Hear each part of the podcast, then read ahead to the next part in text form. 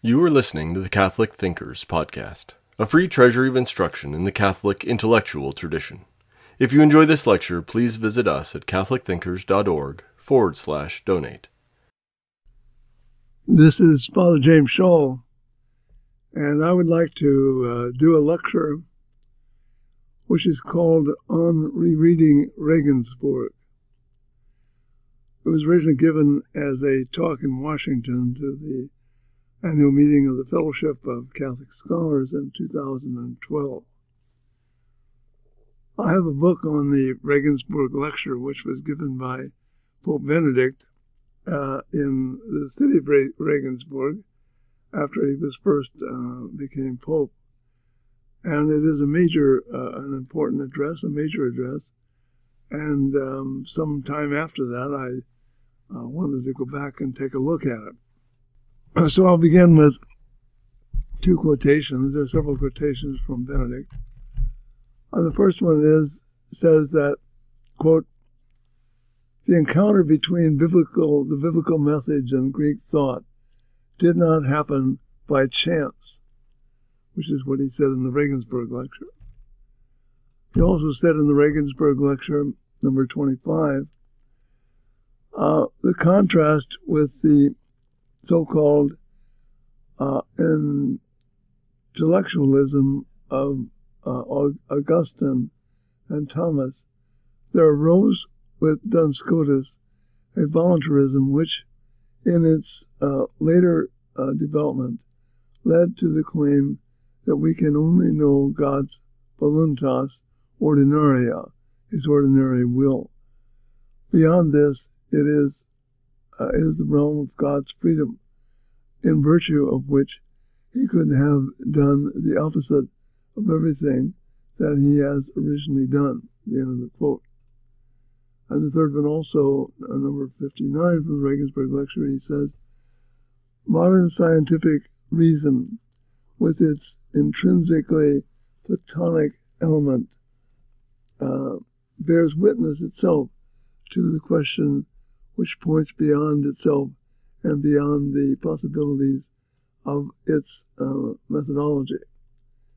Modern uh, scientific research quite simply has to accept the uh, uh, rational structure of matter and the correspondence between our spirit and the prevailing rational structure of nature as a given in which its methodology has to be based. The end of the quote. so the Regensburg lecture was delivered by Benedict XVI on Tuesday, September the 12th, 2006, or a mere eight years ago. And it was given some years, uh, some years after 9/11. It was uh, an academic lecture, uh, one of uh, uh, the greatest, one of the greatest of that genre ever given. It was delivered in a faculty familiar to him, a place where, uh, though the world was looking on, he could still assume that he would be understood with all of the nuances, freedom, and implicit uh, suppositions that went into the scholarship uh, behind the lecture.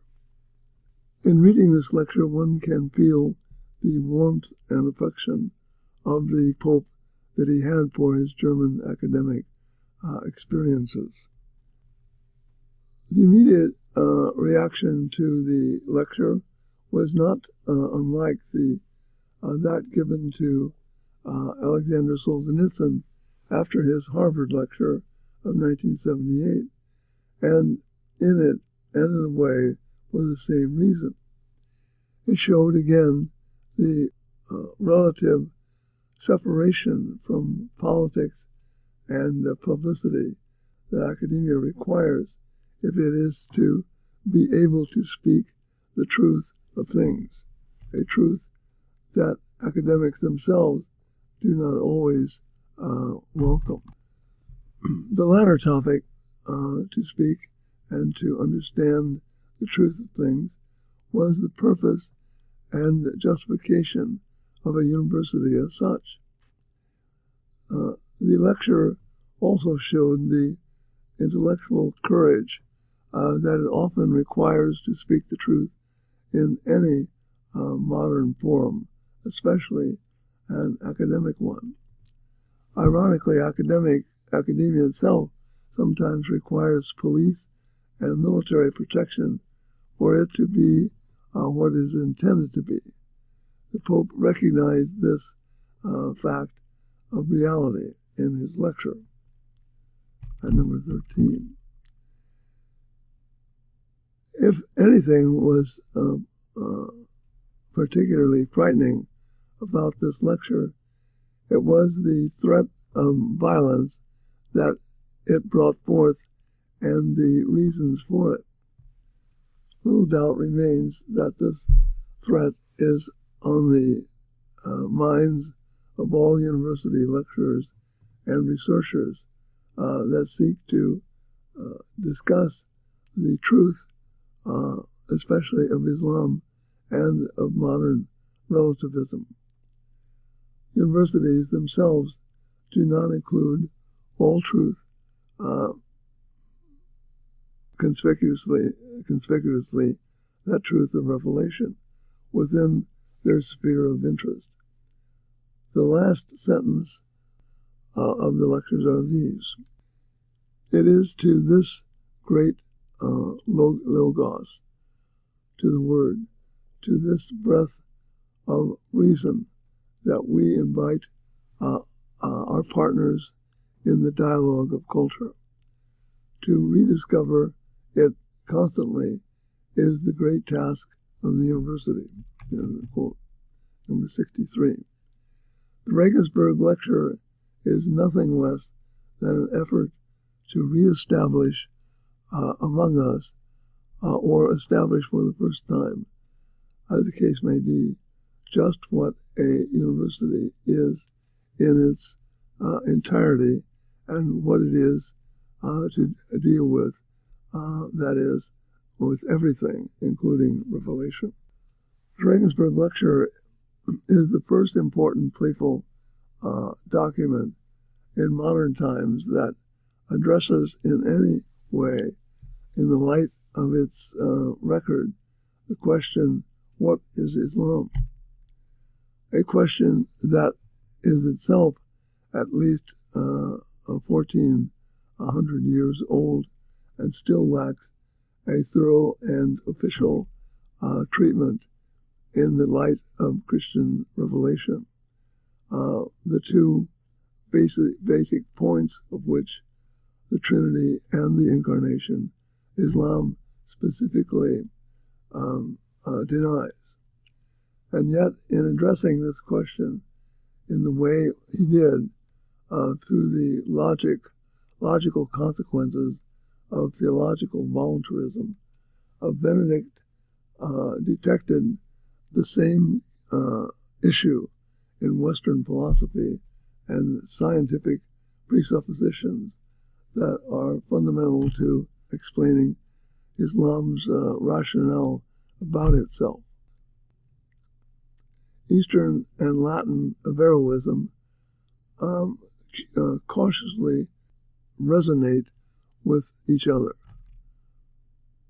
Looked at in this light, the lecture was what few others were willing to see, namely, that what separates Islam and modern thought is not uh, so distant after all. Actually, the uh, recent rise of Islam is possible because, in various ways, many Muslim uh, politicians and thinkers see this inner coherence between them. In this sense, I think uh, Benedict was more immediately interested in the soul and mind of the West than of Islam, which later, in the in its premises, has uh, uh, remained pretty much fixed for centuries. Finding some way to talk with Islam has been on the uh, agenda for some time. The initiative, uh, the forum, and even the ideas of a forum usually come from the side of the church with um, roots going back to Plato and Aristotle. Islam, perhaps uh, sensitive to the uh, implications of its own philosophical roots, uh, does not really uh, seem interested in talking to anyone except on its own terms.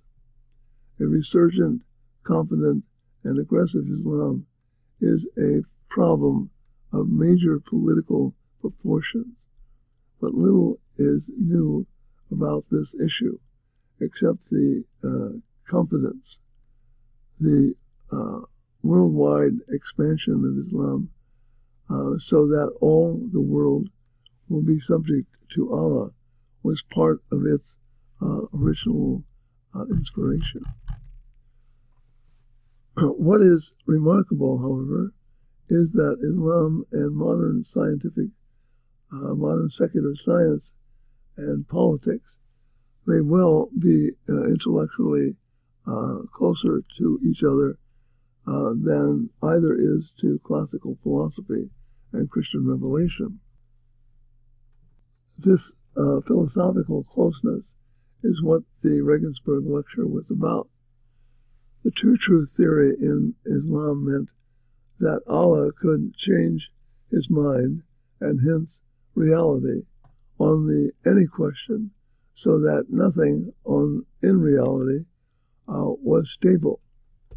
Hence, it could not be examined by reason.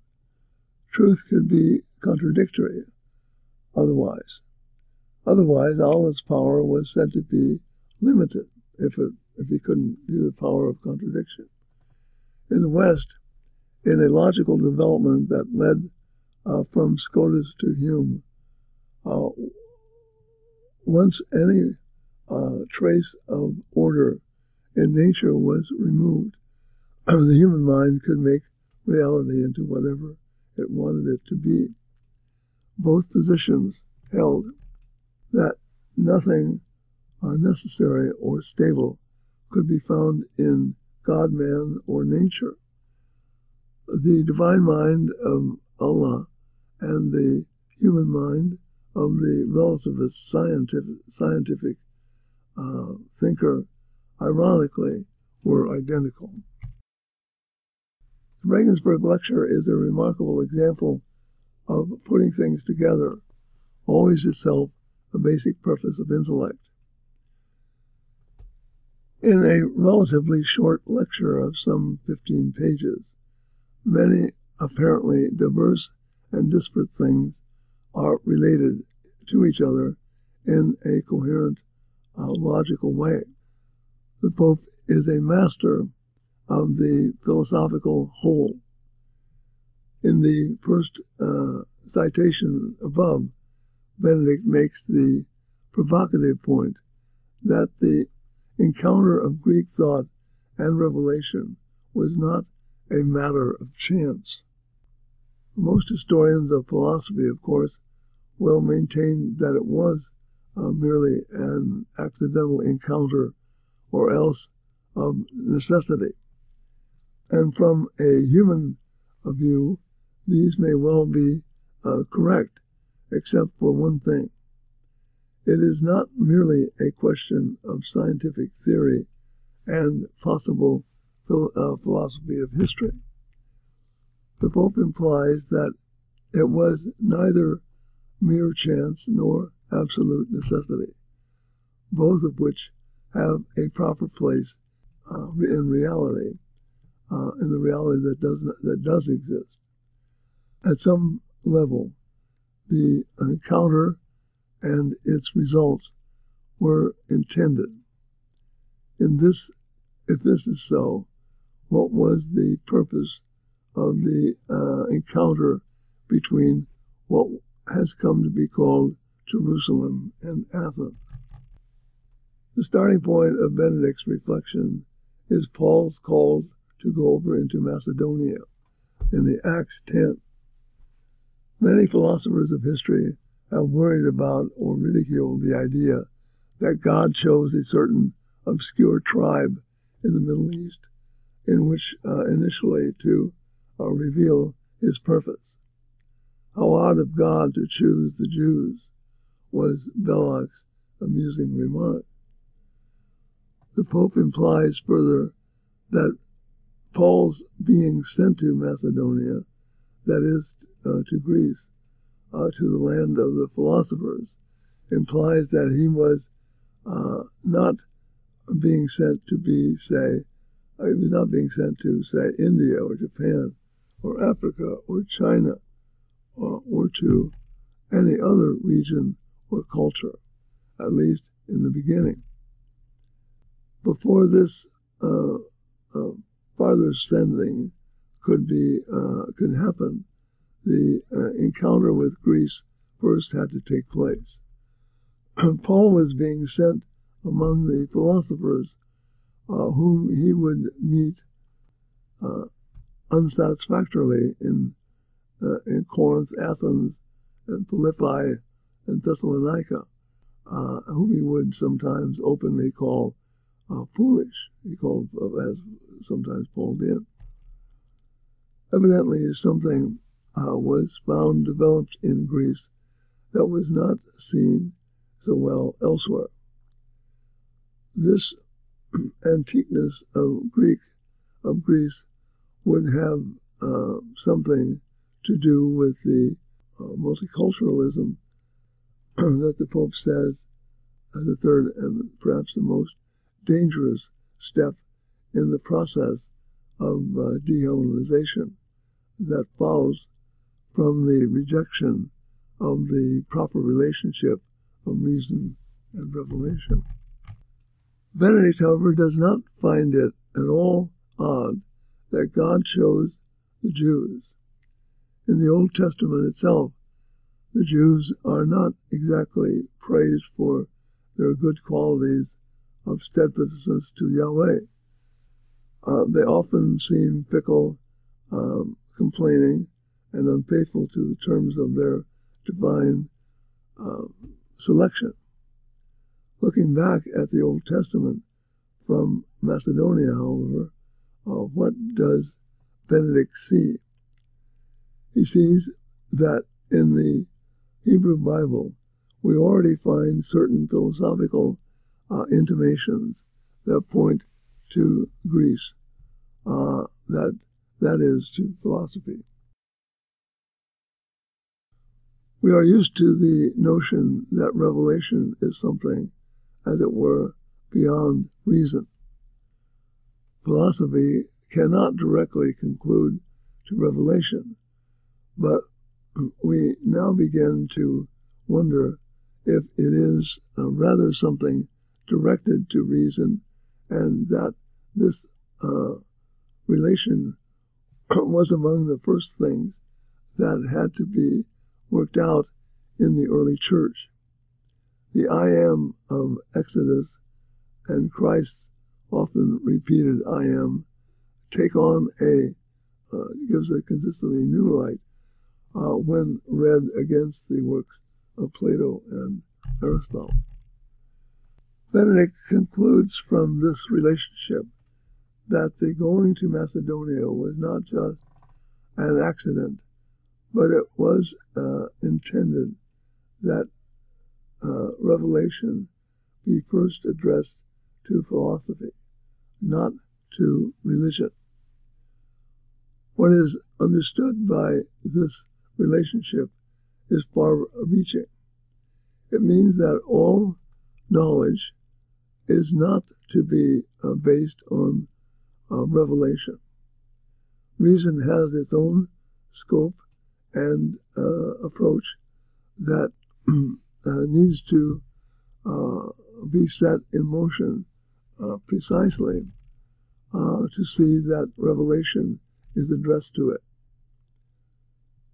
John thus spoke the final word, quote, on the biblical concept of God.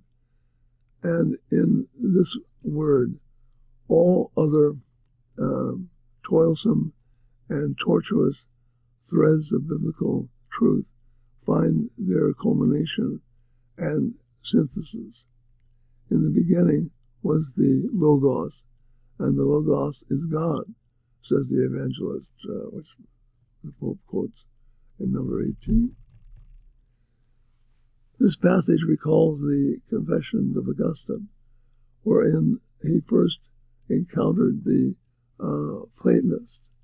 And there he tells us that he did find the Word, the Logos, uh, but he did not find there that the Word was made flesh. If man's own reason uh, could, on its own power, uh, conclude that God was Word, it follows that uh, there was no uh, no one single method uh, wherein we were uh, to come to a knowledge of the truth. Or to put it another way, uh, two ways uh, seem to belong to each other, um, to uh, complete each other, to indicate that both arose from the same source. Faith was not uh, irrational. It was addressed to a reason uh, already operative in things uh, that were mm, um, discoverable by the human intellect itself, number 23. Benedict sees in this relationship uh, the origin of the Greek uh, emperor's awareness that God did not uh, uh, approve of violence or uh, irrationality. Number 24. The Greek emperor belonged to an uh, assimilation of Greek philosophy and Christian revelation that understood that certain uh, acts were against reason and therefore uh, against the will of God against his logos. This um, combination is what, in fact, uh, formed Europe. It also meant that Europe was something uh, more than a geographical area. It was a place where this uh, uh encounter of reason and revelation was possible. Benedict contrasts this position with that of Ibn uh, Hazm, a medieval Muslim theologian. Ibn Hazm uh, went so far as to say, uh, Benedict quotes, that God is not bound even by his own word, and that nothing uh, would oblige him to reveal the truth to us. Uh, were it God's will uh, that we would uh, even uh, have to practice idolatry. That would be, the end of the quote, that would be all right. This view developed further by El Ghazali and other uh, Muslim thinkers is the central idea, uh, whether it be Muslim or otherwise, uh, that concerns Benedict. After discussing this classic uh, and medieval background, Benedict turns to modern times. He tells us that almost immediately after the clarity of uh, the relationship of reason and revelation was established, uh, particularly with Aquinas, it began to fall apart. The falling apart is, in effect, the separation of reason and revelation. Uh, but it is also a denial of reason. The Pope traces uh, this uh, process in three steps uh, of what he calls de-Hellenization. The first step took place uh, when, uh, with the Reformation. The reformers thought that there was too much metaphysics and philosophy in Catholicism, and they wanted to uh, relate uh, to faith uh, that did not see itself obliged to account uh, to account for reason. The second step um, had to do with Kant. He separated reason and faith uh, entirely, so that uh, they did not uh, relate to each other at all. After this separation, he sought to save them both. Faith was not concerned uh, with theoretical intellect, but only with practical intellect in Kant. How we lived was not related to what we knew. He uh, denied faith access to uh, reality as a whole, uh, Pope says. Harnack, the Protestant theologian, took up this position uh, somewhat following Pascal's distinction between the God of the philosophers and the God of Abraham. Harnack wanted to make faith the object of modern science. Thus, he wanted to uh, reintroduce it back into the universities. How to do this? This uh, uh, more move uh, makes Christ merely a, a fine man. He was no divine, he has no divine overtones. We study him as we study the historical figures uh, of others. The divine in him is simply uh, dropped, uh, not considered itself a source of knowledge about his being, about his own being.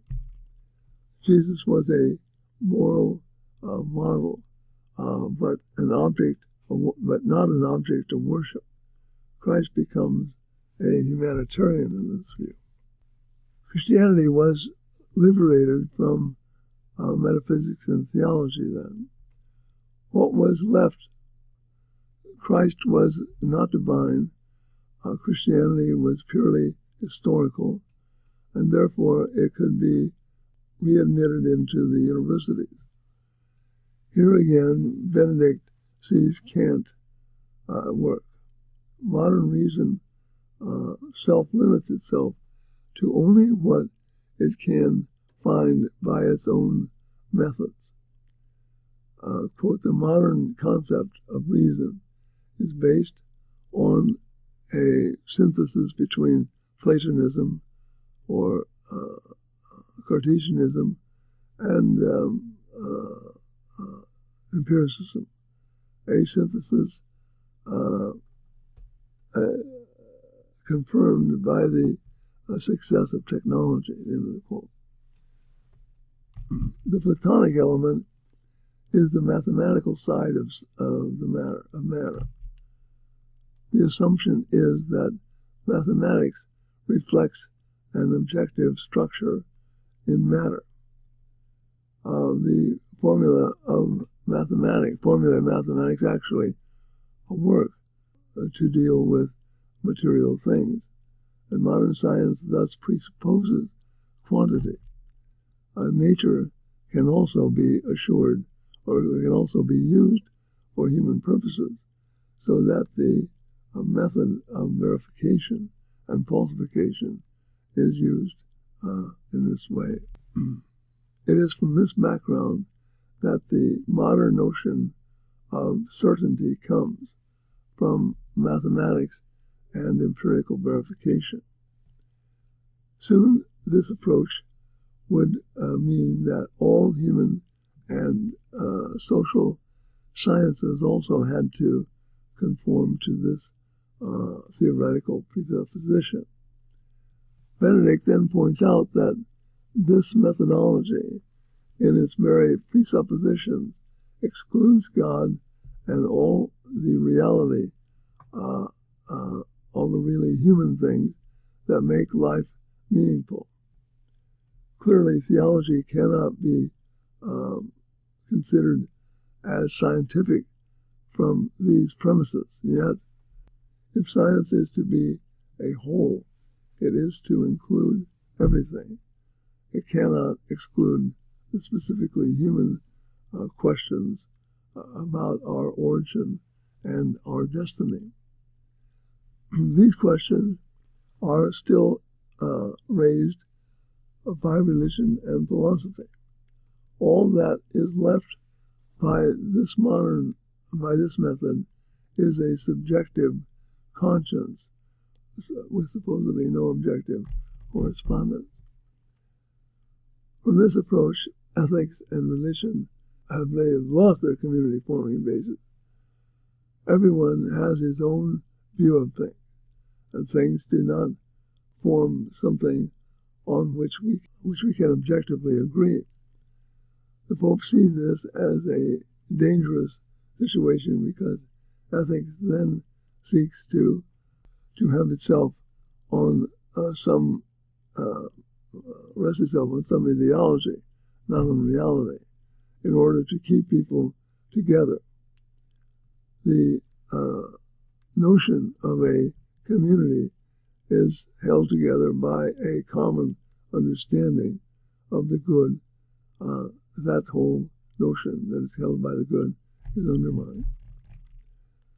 This background brings Benedict to the third stage of deliberation.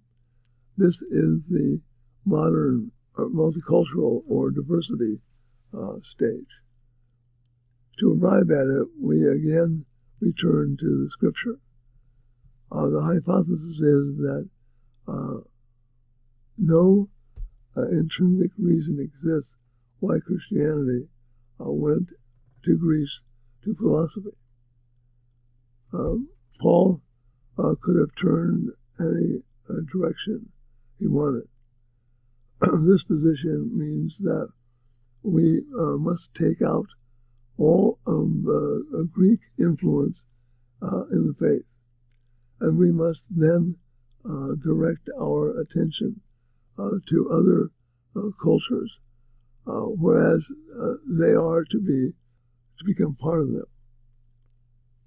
As the Christianity to become part of them then. We cannot ask of them the questions of reason. Benedict does not think this view is simply false. Some good is found in every uh, culture. The New Testament was written in, in Greek, and there were Old Testament overtones. Not all elements of the early church are needed to be preserved. Uh, which ones should be uh, uh, is why we have a church in the first place, and why the church also needs reason. In a most significant passage, Benedict adds, the fundamental, quote, the fundamental decisions made about the relationship between faith and the use of human reason are part of the faith itself. They are developments consonant with the nature of faith itself. End of the quote. This reasoning is why the Pope does not uh, say uh, that Greek philosophy is simply Greek. Uh, the basis in Logos is what lies behind the concern uh, about the voluntarism of Islam and other religions. The going forth to baptize and teach all nations, uh, carried with it a uh, position on the validity of reason in any culture. Benedict em- emphatically denies that this position is a rejection of what is uh, valuable in the modern age. The positive aspects of uh, modernity are to be acknowledged uh, unreservedly. And yet, mind, including the modern mind, is to be obedient to truth. It is necessary also to see that the dangers that lie in modern science. To do this, we must bring reason and faith together again in a new synthesis. Theology belongs to the university not just as a quaint historical study, but as a discipline uh, that ask questions about the whole, uh, beyond the uh, self limitation of scientific method. But this uh, exclusion is a prejudice of our positivism. The test of the uh, world, the rest of the world sees that human questions must be asked about God and what uh, what it means. A reason uh, which is deep uh, to the divine and which relegates religion into the realm of superstition is uh, incapable of uh, entering into a dialogue.